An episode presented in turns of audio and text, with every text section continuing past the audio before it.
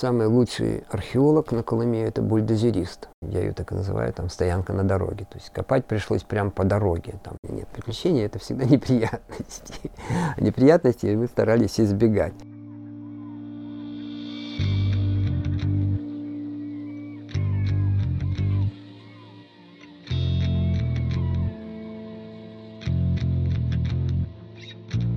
Всем привет, на связи станция «Север», меня зовут Евгений Серов, и это подкаст о северных территориях, путешествиях и людях, связанных с ними. Сегодня я нахожусь в гостях у Слободина Сергея Борисовича, ведущего научного сотрудника СВКНИ, кандидата исторических наук. Сергей Борисович, а вот вы занимаетесь археологическими раскопками, исследованиями на территории Магаданской области. Вот, э, и исследуете стоянки древних людей, да, насколько я понимаю. Вот можете как-то рассказать, в чем это заключается, как эта работа ведется? Ну, естественно, поскольку это моя профессия. А, история, как известно, она дает человеку понимание того, зачем мы живем, где мы живем, как мы живем, и куда нам дальше двигаться и развиваться. Э, известны последствия тех территорий, где свою историю не хранят, не берегут, и к чему это приводит. Э, особенно, когда ее извращают. И все народы стремятся изучать свою историю. Для нас, для, в России очень ценна история э, Москвы, Красной площади, история событий, которые связаны с центральными районами нашей Родины. Но не менее важна для других народов и для других территорий история их земли, их территории. И поэтому археология дает понимание того, как, с чего и когда началась здесь история тех народов, которые здесь живут.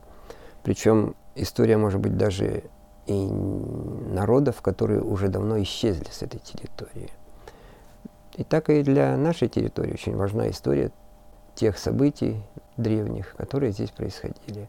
Археология – это ну, наиболее объективно отражающая те события, которые здесь были, поскольку мы делаем выводы на основе найденных в земле материалов, оставшихся от тех народов, так называемых э, исторических культурных ценностей сейчас их так называют, а, памятники истории и культуры раньше говорили, а сейчас говорят а, памятники а, культурного наследия тех народов, которые здесь жили и живут. Ну и поэтому это очень важная составляющая часть истории этих народов. А она представлена, особенно нашей территории, где письменность э, практически отсутствовала до начала освоенной этой территории русскими, а, вся история представлена только археологическими данными. Археологией, которая а, получает материалы из земли, э, находя стоянки древних людей и находя те материальные остатки материальной деятельности их, которые они производили. А это э, больше, очень часто это только каменные вещи э, или железные вещи, которые остались э, от того времени. Органика плохо сохраняется, но э, в ряде мест сохраняется и органика хорошо. Но на Колыме, например, там, где в земле органические предметы сохраняются очень плохо, и на 99% памятников, которые мы раскопали, остатки материальной деятельности представлены только наконечниками стрел, каменными ножей, наконечниками копий, различными украшениями в виде подвесочек из камней с дырочками. И эти материалы, они очень разнообразны. Одна культура, один народ имел одни формы наконечников, другой другие. И за эти годы удалось найти не только, исследовать не только уже ранее за отмеченные культурой и культурной традицией, но и выявить новые культуры с новыми формами ранее неизвестными наконечников, формами э, хозяйствования.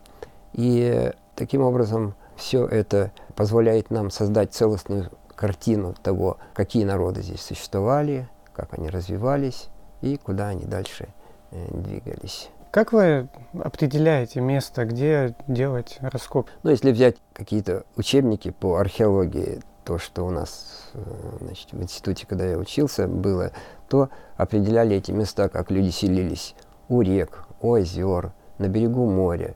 Ну, а на практике я это все проходил в экспедициях, когда э, приходилось э, работать по Охотскому побережью и в устьях ручьев, на мысах, на каких-то э, местах, где люди с одного места на другое переходили, находили находки, представленные каменными изделиями.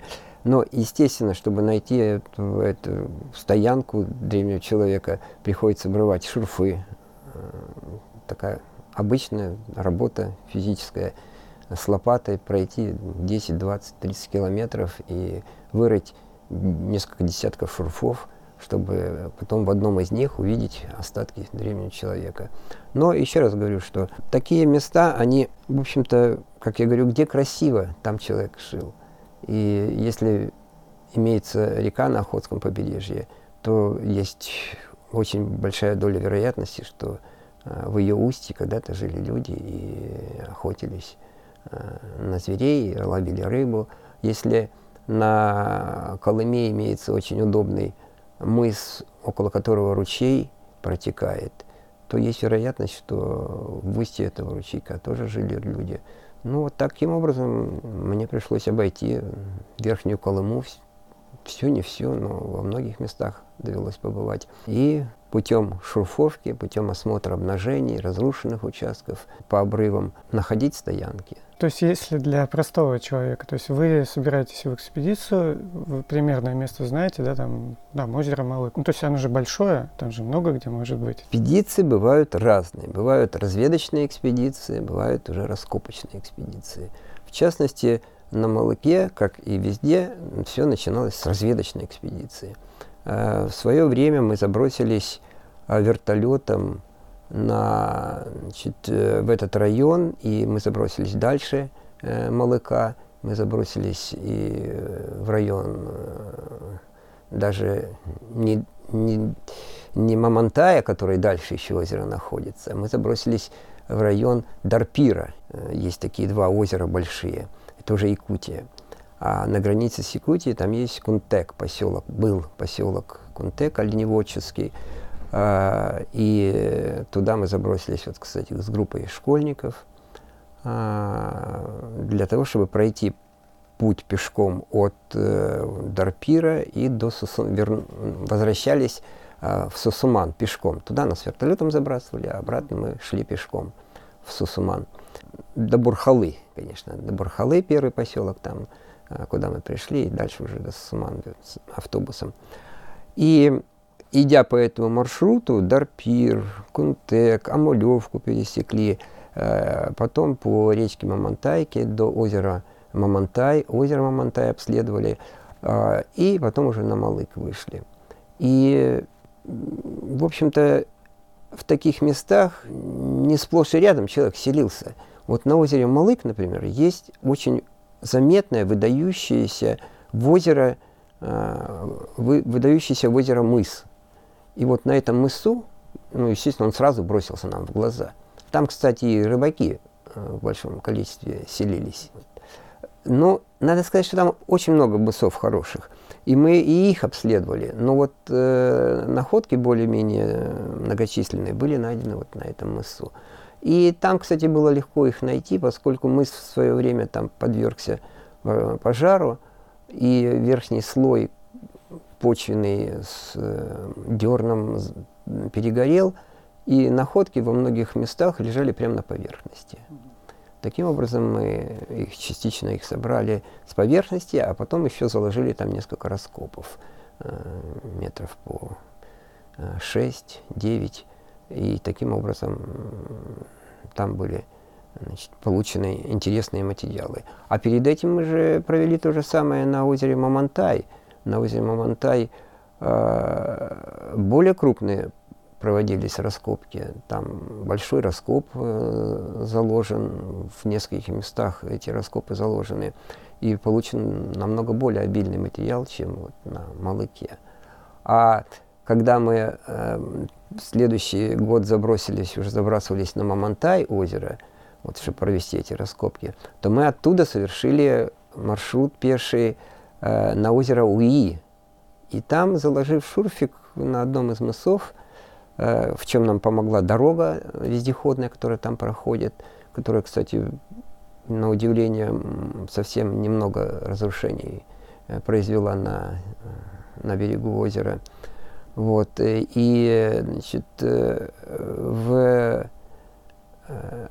развалах Дернины, где прошел этот вездеход, были найдены осколки камня, отщепы так называемые. А и тут же мы бы заложили шурф, в шурфе были найдены находки, каменные изделия, ну и в последующем, когда мы вернулись туда уже с целью раскопок, мы там раскопали, там на озере Уи один из самых крупных раскопов на Колыме. Он порядка там, значит, больше 100 метров квадратных. Это достаточно много для колымских памятников, потому что э, на Колыме. Каменный век представлен кочевыми группами, небольшими группами охотников, которые, естественно, оставляли после себя небольшую площадь освоенную. А, обычно такие а, памятники, они 30, 40, 50 квадратных метров, это уже много для этих памятников, а, поскольку это один чум, в этом чуме они жили, работали, и вся их хозяйственная деятельность осуществлялась вокруг этого чума. Тут и мастерская была, тут и жилая часть, и здесь и где-то скрипки концентрировались, где-то наконечники концентрировались, где-то больше отщепов было, это зона, где они обрабатывали эти орудия, изготавливали их. И таким образом на озере Уи мы несколько сезонов раскопочных провели и собрали там огромную коллекцию. Но и это стоило того, поскольку на этих материалах была выделена новая культура, уолбинская здесь, ранее неизвестная. Что очень ценно, что там сохранились очаги, э, из которых были получены угольки. Это археологам дает возможность датирования этих памятников, поскольку та органика, которая сгорает в костре или даже не сгорает в костре, а просто вот э, сохраняется в слое, она э, дает возможность получить возраст этого памятника, это, этой вещи конкретно. А, есть такой метод радиоуглеродный, где подсчитывается количество оставшихся ядер углерода, физики подсчитывают с помощью своих приборов и э, получают возраст, поскольку действует этот метод на период 54 тысячи лет. Где-то 50-60 тысяч лет, ну, в среднем 54 значит, тысячи лет. Можно достоверно получить возраст по органике. Причем сейчас, если раньше для этой органики нужно было грамм 20-30, а это очень много, 20-30 грамм угольков набрать в слое, который, которому возраст там 10 тысяч лет – а, это значит, представляет нелегкий труд. Э, целыми днями там сидишь по мельчайшей крупинке вытаскиваешь из э, культурного слоя эти угольки. Ну, в общем, после этого э, физики исследуют этот образец, узнают, сколько там осталось ядер, а всего 14 ядер у углерода, он так и называется, метод С14, этот радиоуглеродного датирования. И э, если там осталось из 14 7 ядер или по пропорции высчитывается возраст, который имеет этот образец. Но поскольку уголь получается в результате сожжения дров в костре, то, соответственно, костер этот горел вот столько-то времени назад. В частности, на УИ датировки получились от 7 э, до 8 тысяч лет, где-то в пределах 7 7400, 7500 тысяч лет назад а, горел этот костер на Уи. Так что вот таким методом, с помощью новых достижений физики, хотя этот метод не так уж и нов, его изобрели еще в прошлом веке, в 1959 году, и он стал активно использоваться, его усовершенствовали до такой степени, что сейчас достаточно и маленькой крупинки – по которой могут определить этот возраст. Это датирование по небольшому образцу угля сейчас стоит достаточно дорого, более доступный, обычный, но для которого требуется большое количество угля, а его не всегда найдешь. Вот это экспедиция, да, раскопки на УИ, это ваша самая продуктивная экспедиция? Вот у меня четыре ребенка. Вот какой из них самый продуктивный? Да, каждая из них, они как подпорки одна другой. Без одной не было бы другой. И так вот сказать, что прям вот какая-то экспедиция. Э, часто задают вопрос, как, какой памятник самый ценный. Тоже, тот же вопрос такой, для чего ценный? Вот, э, скажем, для того, чтобы э, рассмотреть проблему первоначального заселения Северо-Востока, самого первоначального – это есть памятники, которые здесь найдены в долине Хиты, например. Исследуется памятник, продолжает сейчас исследоваться. И в этом году э, там найдено большое количество находок, связанных с э, культурами ледникового периода. Это абсолютно э, точно доказанный э, факт. Э, материалы очень э, хорошо коррелируются с находками в Якутии, на Камчатке, на Аляске, которые датируются возрастом более 10 тысяч лет. Вот. Очень ценный памятник. Э, он показывает пути распространения человека, человечества от, из Азии, из Дальнего Востока, через нашу территорию, через Колыму в частности, на Чукотку и дальше на Аляску хороший памятник. Но есть еще памятник, э, расположенный в районе Атки э, на реке Хая. Э, найден в 2000 году где-то. Исследовался тоже несколько раз, хотя и раскопки там небольшие произведены по площади, но поскольку это очень насыщенный очень насыщенный находками э, слой культурный, эта, эта стоянка имеет, то, например, 9 квадратных метров мы раскапывали месяц группой э, в составе там, у меня было школьников, каждый день мы приходили, ну, группа всего человек 15 было, но поскольку часть отдыхает, часть э, участвует в раскопках, то, значит, человек по 6 в день, семь вот, принимали участие в раскопках. Это э, когда копаешь, э, какое участие? Ну, во-первых, сами раскопки они помогали проводить, дальше они помогали э, относить землю от раскопа, они помогали просеивать эту землю, они помогали складывать мешочки. То есть э, большое количество людей э, участвовало в раскопах этой стоянки. Кстати, э, когда мы ее копали в один из сезонов, сезонов. Туда даже добралась бригада журналистов. А туда нелегко добраться, надо было на КАМАЗе ехать по бездорожью, по, по целику, по реке.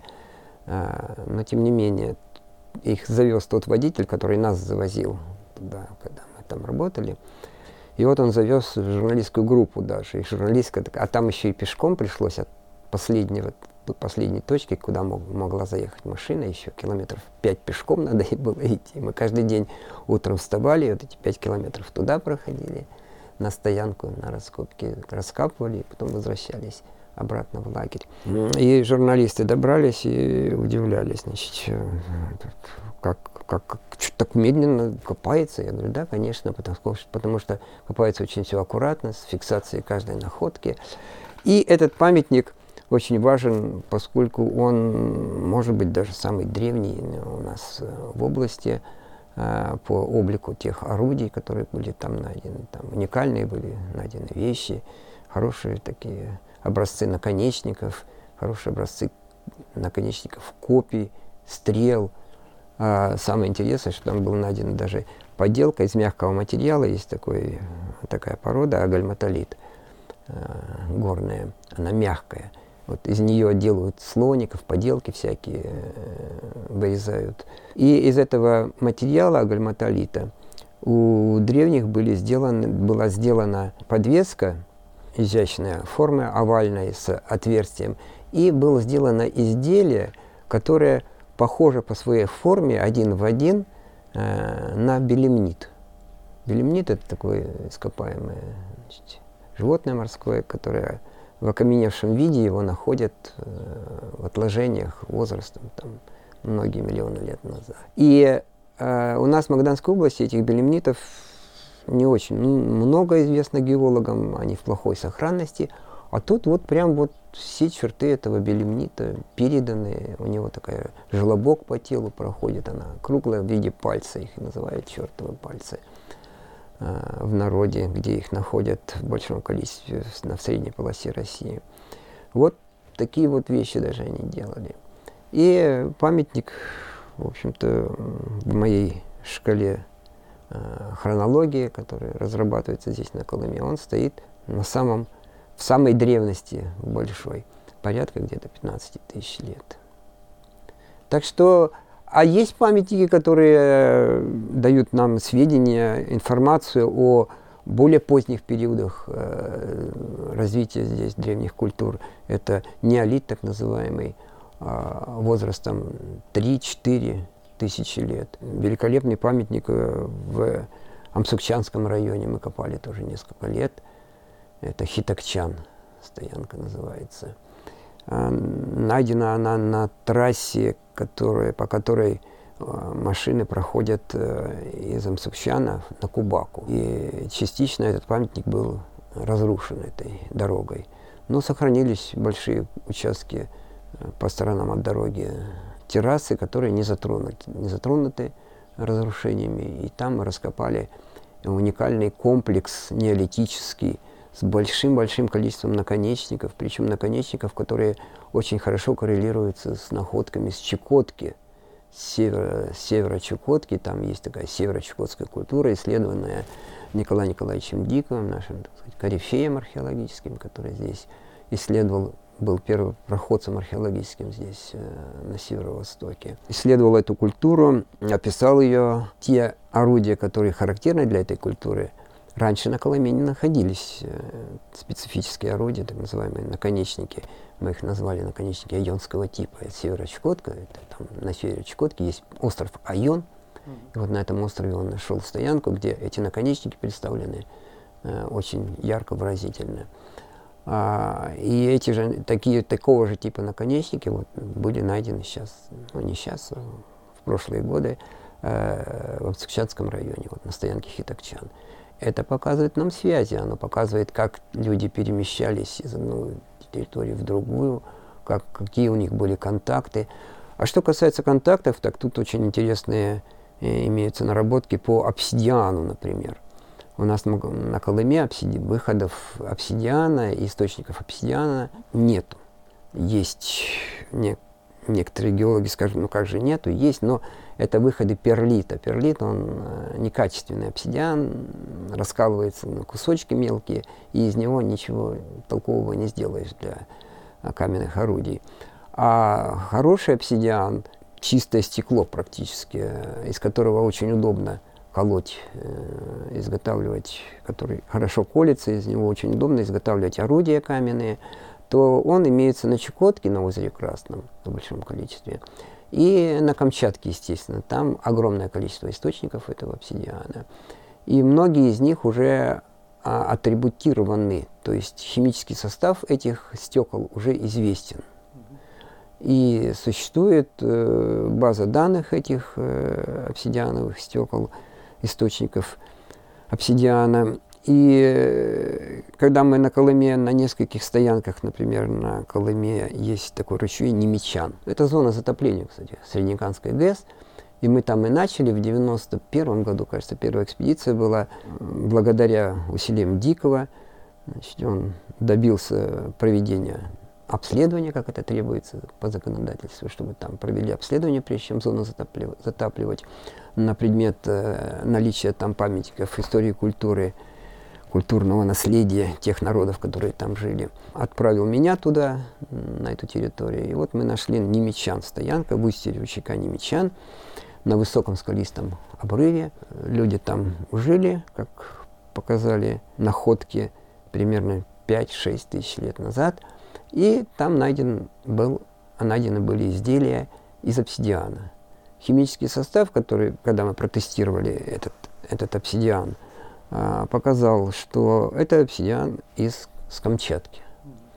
И на той же УИ стоянке, э, на озере УИ, когда мы копали, тоже найдены были э, сколы, отщепы, изделия некоторые из обсидиана. Их немного было, но это и понятно, поскольку, как я говорю, что источником этих обсидианов была Чукотка и Камчатка.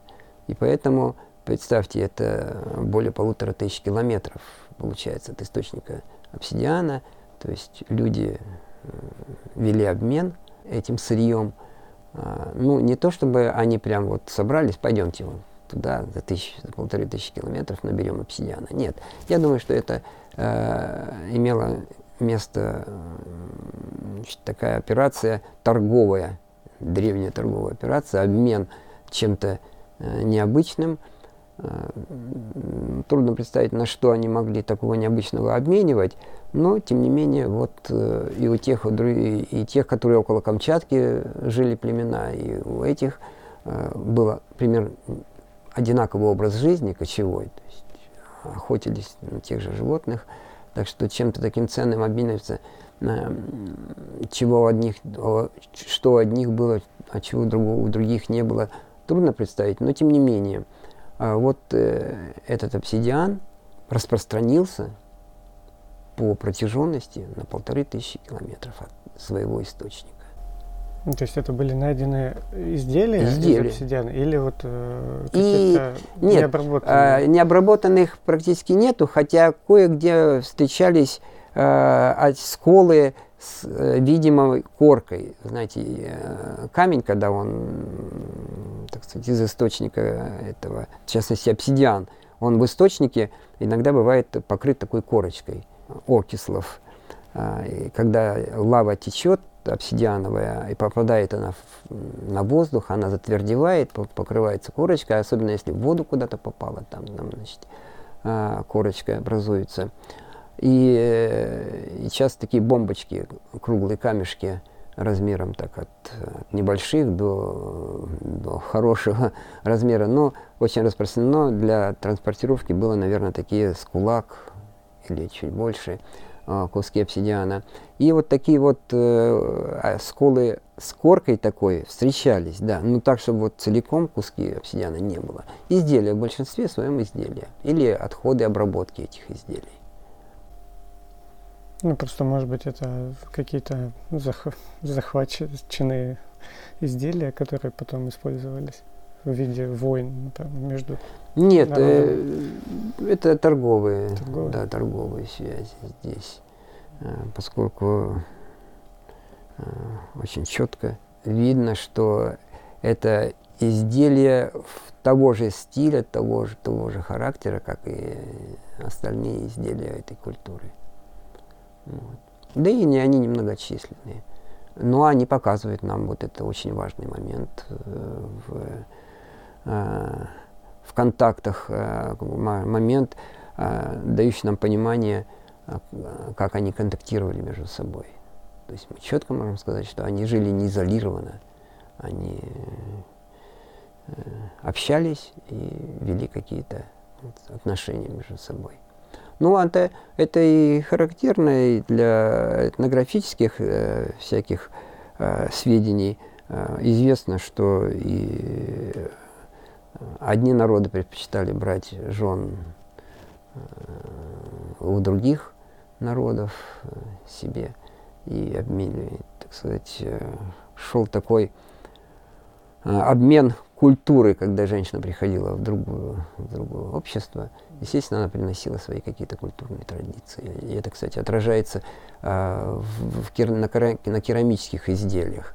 А, из, изделия из глины, они редки у нас на стоянках, но тем не менее они встречаются. В частности, вот на Колыме известна самая древнейшая здесь глиняная посуда. На Дальнем Востоке она уже известна с, примерно с возраста 10 тысяч лет. А, а здесь, э, на стоянке Агробаза, это сейчас территория затопленная э, Колымским водохранилищем около поселка Дускандья, такой был поселок – лагерь, точнее, женский причем. И рядом э, через Колыму на высоком э, скалистом, правда, он там не, скал, не скалами, ну, скалы там под песком, скалы, покрытые песчаной дюной мощной. И на этих э, террасах э, песчаных э, исследован памятник Агробаза – И там, помимо каменных орудий, кстати, возраст получен по этой, по этой стоянке 5000 лет, и кроме каменных орудий, э, там найдены и древнейшие образцы э, глиняной посуды. Вот, пять тысяч лет назад глиняная посуда, причем она очень хорошего качества. Так, ну, найдена она не целиковым горшком, а, а кусочками э, разбит, оставшимися от разбитого сосуда. Ну, где-то так, значит, половина сосуда собирается из этих кусочков. И у них очень высокое качество обжига обжига. И когда их так стучишь, такой звон, прям как не фаянс, конечно, но тем не менее э, слышишь звук хорошо обожженной глины. Вот вы сказали, что при строительстве дороги, да, там на Кубаку, вот был, была нарушена эта э, стоянка, да, mm-hmm. а и про водохранилище вы тоже говорили, что проводится обследование. То есть э, насколько вообще в целом у нас при строительстве каких-то объектов вот соблюдаются эти процедуры, да, что и сколько у нас так памятников э, потеряно? Памятников потеряно очень много. Как я говорю, что Самый лучший археолог на Колыме – это бульдозерист, безымянный бульдозерист.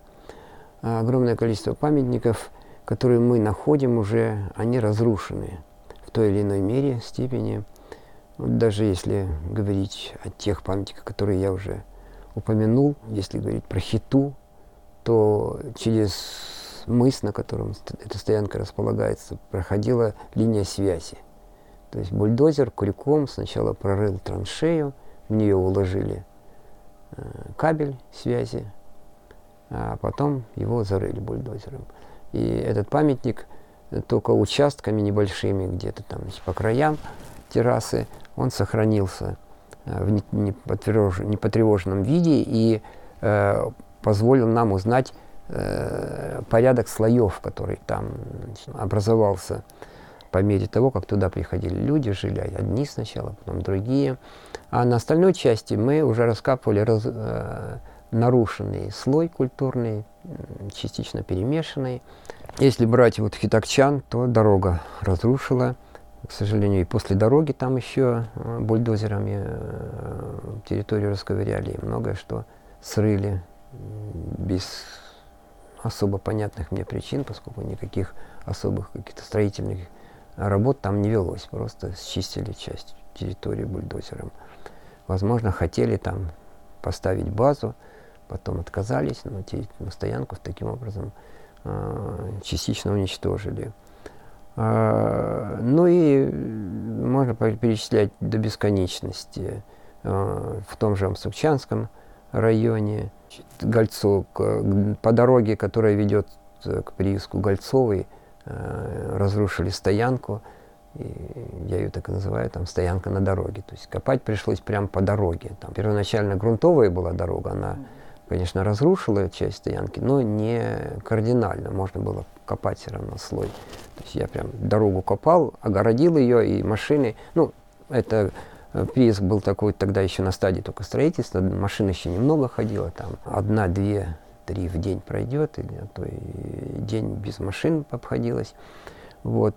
А, и огородил участок дороги, и они как бы объезжали по обочине этот участок, который я раскапывал. И еще раз говорю, таких большинство практически памятников. Или вот сейчас мы в Тинькинском районе, классическая стоянка Сибирдик частично была разрушена дорога. Вот недавно мы э, нашли стоянку Або, там есть такая река Або, дорога ведет на прииск обои, прииск ветреный. При строительстве дороги на перевале, который ведет с реки Або на Большой Сибирдик, речка, на мысу у дороги э, располагалась стоянка археологическая.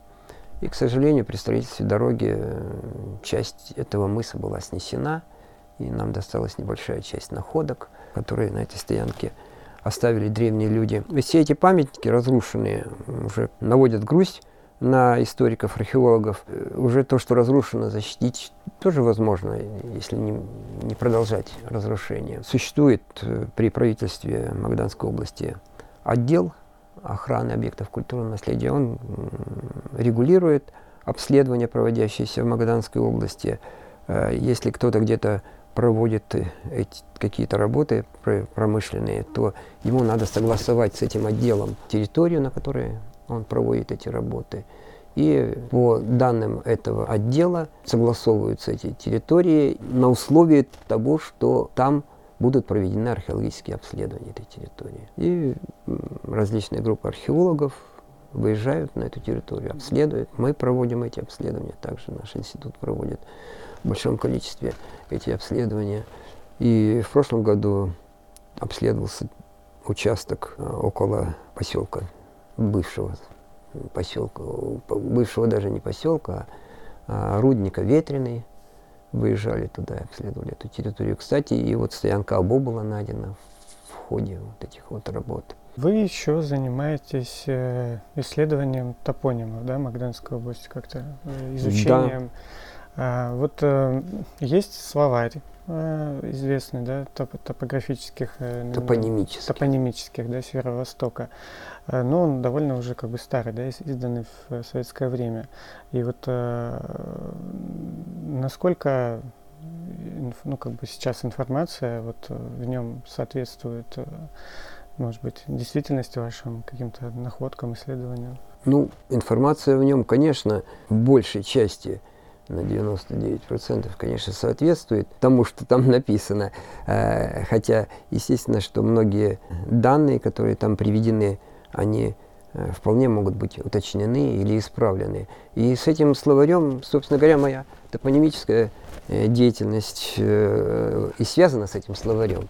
Если посмотреть на статью о палатке, то вы увидите там ссылка на, на меня, Леонтьев. Я тогда был студентом, а, общался активно с Леонтьевым. И вот даже у меня на рабочем месте Э, написано, что ответственность за противопожарное состояние Леонтьев Вячеслав Владимирович Бирочка осталась с тех времен, когда он здесь а, работал. И, насколько я помню, и стол этот, за которым я сижу, я его отказываюсь категорически менять на какие-то новомодные столы всякие. Вот, за ним и работал Леонтьев.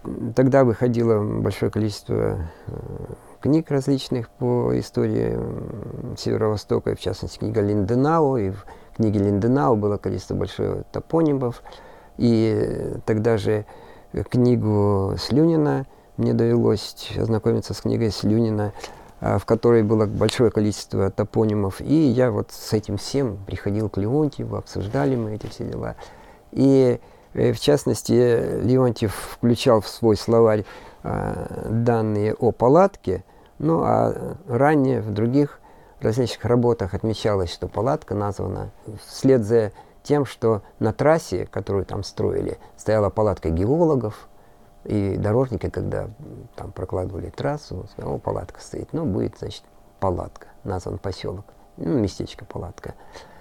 И так вот он и, и, и приводится у Леонтьева, но с пометкой, значит, э, дан мой текст, который я ему принес – что э, в книжке э, в описании Слюнина этих мест упоминается при перечислении рек, э, притоков реки Армань, упоминается и река Палатка. А это 1900 год, тогда, когда еще никаких дорожников, геологов, первопроходцев здесь еще не было. Все это меня всегда увлекало. Вся история до революционная нашего края – и э, потихонечку, потихонечку накопился большой, достаточно большой объем знаний, который дал представление о названиях топонимов, которые здесь были. И открылись интересные такие вещи, что очень многие места, э, названия рек, озер, э, они переименованы были потом первопроходцами-геологами, первопроходцами и русскими первопроходцами. С самого начала когда сюда русские пришли в 1639 году на Охотское побережье, не сюда именно, а в район О, Охотска, они э, с каждым отрядом э, шел и хроникер, что ли. Они давали отписки всегда по результатам своих э, походов, поскольку это было не стихийное движение по этим местам, а организованное. И, и каждый отряд, который сюда шел, он имел э, задание, чтобы исследовать территории, узнать, кто, кто где живет. Ну, естественно, что это все было э, в связи с э, приведением под руку государя русского тех народов, которые здесь жили. Э, и для того, чтобы э, этот народ обложить, племена обложить Исаком, а Исак, он представлял из себя здесь требование сдавать шкурки соболя или моржовый клык, как бы на Чукотке – и все они всегда давали отчет о своих походах, где, куда, кого видели, что значит, э, э, делали, э, какие звери, какие новые ценные породы камней. В частности, э, всегда ставился вопрос о серебре. Это одна из задач была всех этих походов русских здесь – поиски новых источников серебра. Они оставляли свои отчеты о своих походах. И из этих вот отписок, которые опубликованы, частично опубликованы, частично не опубликованы, хранятся в архивах, эти отписки содержат огромное количество вот этих названий мест, где они проходили, топонимов. Читая их, можно, сопоставляя, э, где проходили эти отряды, можно восстановить древнюю топонимику тех мест и сравнить их с тем, что сохранилось, а что не сохранилось. И самых первых отписок э, Москвитина здесь значит, э, сообщалось уже о многих э, реках, которые идут в Охотское море, об Охоте, об Ине, о Тауе. Дальше уже приходили другие отряды, они тоже оставляли свои записи, записи вплоть до вот от Охотска шли и описывали каждую реку, в которую они заходили. В общем-то, интересно сравнить, как э, названия менялись. Очень редкие названия с тех времен дошли до наших дней, с э, 17 века. Это какие? Ну вот Тауйск, например, дошел название, Иня название дошло, дошло.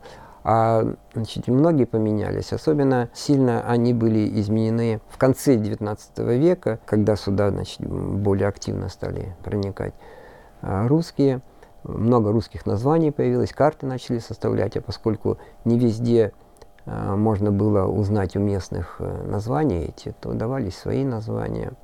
А в начале 20 века экспедиция Давыдова гидрографическая известная, она прошлась э, по этому, по, вдоль Охотского побережья, описывая, составляя подробную опись всех этих мест, Лоцию – и, к сожалению, многие места, многим местам были даны названия э, не местные, а уже, так сказать, вот, э, каких-то известных личностей, первопроходцев, да, первопроходцев. Но интересно тут то, что когда Слюнин двигался по побережью, то он двигался э, сухопутным путем. И он тоже оставил э, большое количество сведений о тех мест, где он продвигался. Но он брал эти сведения от местных народов, поскольку он по суше двигался, у него были проводники, а Давыдов двигался по морю. У него не было такой возможности соотнести какие-то, так сказать, э, наз... объекты географические с, с названиями. И таким образом была утеряна значительная часть топонимов. Но бывают и такие интересные казусы. Вроде как бы название сохранилось на карте, и вроде сохранилось э, в звучании, ну вот, например, около Олы есть, э, в устье Олы есть такая э, гора Англия. Казалось бы, вот, вот что бы горе Англия делать там? А изучая документы архивные, в частности, в XIX веке рассылались по местным поселкам такие простые листы, в которых надо было Э, нарисовать гидрографическую схему того района, где, где люди живут, и указать реки, притоки и всякие достопримечательности. Значит, э, на одном из таких документов, которые прислали Волу, они сохранились с Яма, с Ямска, с Олы и с Тауйска, эти документы. Э, на листе нарисована гидрографическая схема Ямы, Тауйска, Олы, Армани, и Сармани еще, и Сармани, и описаны места, где какие названия. В частности, на Оле, в том месте, где гора Англия, указана река Ангеля. Понятное дело, что при э, на слух, когда воспринимались какие-то местные названия, то они переиначивались, шла редукция звуков, гласные звуки особенно очень часто меняются. Так что вот это название, оказывается, не Англия, а Ангеля, и оно с 18 века еще значит, сохранилось в тех местах. И таких примеров много. И вот если возвращаться к э, этому словарю Леонтьева, да, конечно, он всего северо, весь северо-восток охватывает, поэтому невозможно было все, так сказать, здесь уместить из Магаданской области, все, все данные, а не только весь северо-восток и Камчатку включая. Еще раз говорю, что не везде тогда были доступны карты, которые в том объеме, которые сейчас э, имеются. Не все источники были доступны Леонтьеву. И значит, э, сейчас, когда в деталях разбираешься, то можно на этих картах увидеть какие-то названия, э, которые, так сказать, э, ошибочно предполагалось происхождение то или иное, от чего они происходят и когда они, главное, происходят. Тут очень важно уточнить первоначальное время появления этого топонима, поскольку Э, очень часто, если топоним относится к очень древнему э, периоду, то он может быть э, на Охотском побережье в зависимости от того, где он находится, и в зависимости от того, какие народы тогда тут там жили. Например, когда-то коряки расселялись вплоть до Мотоклейской губы. Вот. Позже их вытеснили оттуда и вены. И, естественно, если топоним очень древний, то он может происходить и иметь корякское происхождение. А если а, он более поздний этот топоним, то он происходит, вполне возможно, иметь, может иметь и венское происхождение. Вот. И все эти названия, если значит, вот следить их изменения, то они вводят нас вот в 16 век. Причем у Слюнина, что удивительно, у Слюнина сохранилось огромное количество упоминаний топонимов, которые идут еще от самых первых первопроходцев, от самых вот этих вот э, отписок я некоторые места прям удивляешься, как, как вот это, это название э, сохранилось до конца XIX века. А потом такой раз и резко э, обрывается. И вот очень яркий пример я всегда привожу, это озеро э, Солнечное в Верховьях Армани. Есть такое, знаете, да? Да. Оно имело в местных описаниях свое название. Когда там работали геологи, они переименовали его. В описаниях у геологов там упоминается, что пришли к озеру, солнечный день, мы назвали его солнечным. Вот так вот был утерян один, один из топонимов. Учиться, да, озеро. Видите, вот тут вот эти щипящие. А оно отмечено на картах э, более ранних, это озеро. И Цареградский, когда там работал он и, и переименовал его. Вот, спасибо Цареграду. Я не знаю. Конечно, я думаю, что, наверное, это не с умыслом сделано. Вот. Дело в том, что топонимика такая вещь, она переплетается иной раз и с политикой. Дело в том, что во, на Дальнем Востоке очень много топонимов э, было китайских. От китайских Э, людей, которые там э, жили, туда проникали и, значит, там, значит, вели какую-то деятельность хозяйственную. Вот. А потом в, э, советское время эти названия были переименованы. Классический пример, когда там Окладников, наш корифер археологический, открыл стоянку Тетюх на реке Тетюх. Вот. А потом, значит, приезжает туда, ему говорят, да вот здесь вот есть стоянка, значит, раздольная, он все не мог понять, а потом оказалось, что просто переименовали эту реку. Вот, и таким, значит, Устиновку, речку конкретно. Вот, переименовали, Тетюх переименовали Устиновку. и вот даже человек э, может так вот запутаться э, из-за этих переименований. Здесь я вряд ли э, это было умышленное такое переименование, здесь никакой подоплеки политической не, не, не существовало но, значит, э, ну вот так не, немножко небрежно, немножко не уважая, немножко, так сказать, пренебрегая э, вот местными э, традициями, вот такое вот происходило здесь. Понятное дело, что на местах, когда шла сплошная картографизация района, съемка огромных площадей, группы геологов, составляя эти свои кроки, планы, которые потом в карты были переделаны, они ну, просто не знали местных названий. Не было там местных жителей, у которых спросить эти названия. И поэтому появились уже такие там, значит, веселые, шумный, значит, ну, красивый. Ручей, да. да. А, ну, Левый, правый, это допустим, вообще... ну вот бухта, да, переименование наша Гертнера, то есть она же имела другое название. Да, а, про Гертнера, э, значит... Э, Нагаева. Нагаева, да. да. Нагаева, ну, и там Мивнянь было название еще. А, они, да.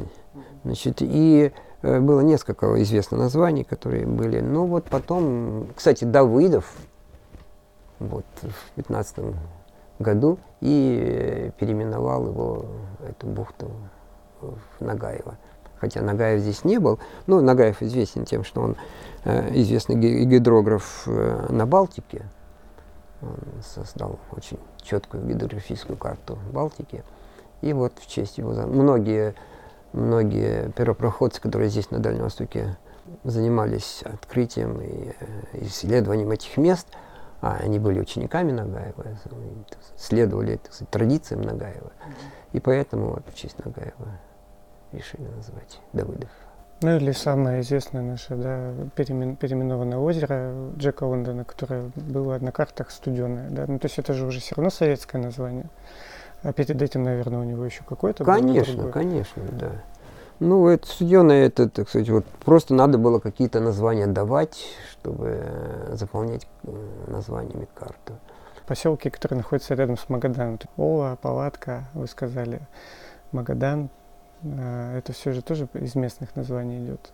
Вот слово местное название. В общем-то и русские названия тоже, они могут быть местными. Дело в том, что каждое население, которое э, живет, часто сменяет одно другое на этой местности, он, оно имеет свои какие-то значит, названия. Даже на протяжении жизни одного человека эти названия могут меняться. Но еще раз говорю, что вот э, из-за такого не очень аккуратного сохранения тех названий, которые были, могут поменяться названия по аналогии.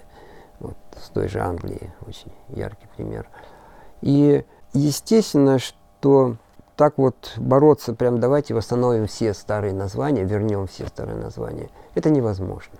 Тяжело будет воспринимать какие-то, значит, вот, возврат к каким-то названиям, поскольку а, уже привыкли к этим названиям. И э, если только на картах их менять, но опять-таки история не знает сослагательного наклонения.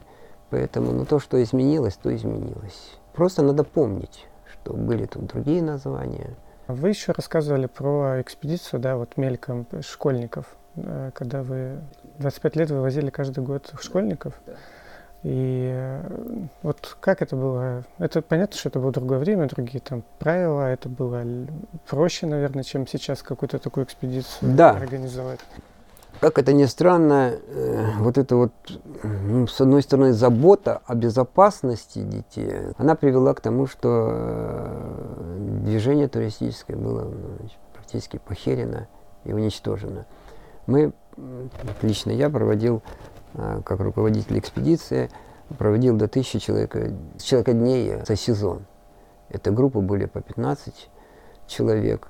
Мы ходили в маршруты, еще раз говорю, что все, все походы, все экспедиции, они подчинялись, так сказать, задаче того, что мы изучаем край наш родной, делаем какой-то туристический маршрут, это не просто туристический маршрут, а он идет с целью того, чтобы посмотреть новые места и узнать, есть ли там стоянки древние, есть ли там какие-нибудь исторические памятники. Вот, э, под, под какими-то историческими ну, памятниками Э, подразумевается, что там были и могилы ивенские мы находили, и какие-то камни э, ритуальные мы находили. Э, маршруты были очень далекие, со сплавами, вертолетом забрасывались в точки очень отдаленные. Э, вот по той же Кубахской трассе нас вертолетом забрасывали чуть ли не до Амалона, И мы оттуда пешком по этим местам, где проходит трасса, шли и открыли большое количество э, стоянок. И э, из того маршрута со школьниками, я вспоминаю, ну, помимо Хитакчана, который мы нашли, вот, э, было очень много сложностей приключений, что ли, хотя я не люблю это слово. Говорят, а какие у вас были приключения? Нет, приключения это всегда неприятности. неприятности мы старались избегать. Вот. Но тем не менее, они эти были неприятности, то бишь приключения. В частности, парень один раз заболел на дизентерии у меня в экспедиции. И как потом врачи сказали, он сам был носителем этой дизентерии, и она у него, так сказать, просто проявилась там уже в походе, хотя справку медицинскую он принес самую такую расписную из всех, которые мне тогда приносили в ту экспедицию, на целый лист. У всех были такие маленькие э, значит, квитанции, что здоров, от врача печать, подпись. У него там было 10 э, врачей расписано, все, и вот он заболел. Но, к счастью, так сказать, все обошлось нормально. У меня была рация, по рации мы вызвали вертолет, вертолет прилетел, забрал больного. Мы продолжили наш маршрут. Вот. И вот через день, через два после вот этого вот, как его увезли, увезли вертолетом в больницу, а, вот и была найдена уже значит, стоянка Хитакчан. А потом дальше, двигаясь эм, а, нашли стоянку, которую мы назвали на мысу, на реке Джапкачан, или Тенкели даже, в устье реки Тенкели, при впадении ее в Джапкачан, а, хрустальные, там были найдены изделия из хрусталя. Хрусталь вообще это отдельная история в этих археологических исследованиях. Есть такое Ольское плато. В нем известны месторождения хрусталя горного. Причем даже не просто хрусталя, а аметиста – и вот э, там найдена серия памятников археологических. Они раскопаны достаточно большой площадью. На каждом памятнике квадратов по 20-30, как я сказал, что это достаточная площадь, чтобы охватить памятник э, достаточно хороший, кочевой, кочевых народов. И ни на одном из них, хотя рядом находятся месторождения хрусталя. Хрусталь везде там в осыпях. Мы шли, собирали пальцы кристаллические, вот эти вот кристаллы в виде такого размера с палец, а то и больше, а, розовые. И ни на одном из археологических а, объектов, памятников, которые мы раскопали, мы не нашли ни одного следа использования горного хрусталя. Хотя это великолепный, великолепное сырье, великолепный материал для изготовления а, каких-нибудь орудий. Просто великолепный. И, э, и нету хрусталя на стоянках. Вот что это такое табу? А чуть в, сторону, в сторону Атольского плато на реке Иганжа, которую мы несколько лет уже копали, копаем э, на стоянке, буквально 20 километров от границы Ольского плато, мы находим осколки хрусталя, которые там кололи, и с него что-то делали, ну, пока не орудия, только осколки были найдены. А в других местах, э, в Тинькинском районе, там 222 километр от Тинькинской трассы, э, найден хрустальный наконечник. Там перевал такой, значит, люди селились, там достаточно много материала было. До сих пор еще там мы ведем исследования, и э, наконечник великолепный из хрусталя сделанный, достаточно большой. А, и вот в Амсукчанском районе, когда мы обследовали трассу Кубакскую, вот стоянка даже так и названа, Тинкели хрустальный, поскольку там найдены пластинки, тонкие пластинки, которые человек скалывал с э, заготовок, с, с сырья хрустального, ну, с кристаллов. Вот. Это очень сложно, на самом деле, хрусталь колоть, хотя можно, но сложно. Геологи всегда удивляются, как, как, как можно было какие-то изделия делать, если у него там кристаллическая структура э, решетчатая. И, значит, э, если неправильно ударишь, то он рассыпется. Но вот человек как-то находил эмпирическим путем, узнавал э, сечение, правильное сечение этих значит, э, решетки кристаллической, и ему удавалось это обрабатывать. Так что хрустальная тематика это одна из. Это очень много тематик. Вот хрусталь, обсидиан. Так что очень много тематик. Любимую, как вы сказали, выбрать, что самое дорогое, что самое интересное. Все интересно. Э, в каждом аспекте э, есть свои, свои загадки. И, как я говорю, что с каждой новой стоянки мы не, не, не решаем вопросы, которые стоят перед нами, а мы их увеличиваем, эти вопросы, да, увеличивается количество вопросов, но это и хорошо, потому что, значит, э, когда сумма, критическая сумма вопросов накапливается, то тогда и ответы появляются. Тогда каждая новая стоянка, решая какую-то одну из предыдущих э, проблем, она э, задает новые проблемы, так же как у Тольское плато. Очень э, яркая неолитическая культура была там найдена, вы, выделена на этих памятниках, но она вот задала новые вопросы такого этического плана. Что, почему они не использовали хрусталь? Табу было, запрет на использование этого материала. Ну, хотя любопытство человеческое. Ты видишь такие кристаллы красивые, тут валяются блестящие, ровненькие, ограненные. Да как же ж не взять, как не притащить на стоянку? Нету ни одного. А как же его не поколоть-то? Это же вообще ну, просто тянется рука, чтобы расколоть его посмотреть, как он колется. Нету, ни одного осколка хрусталя на стоянках нету. Вот загадка. Спасибо большое за интересную информацию, да, разговор. Спасибо вам, что интересуетесь, что есть еще для кого это представляет какой-то интерес.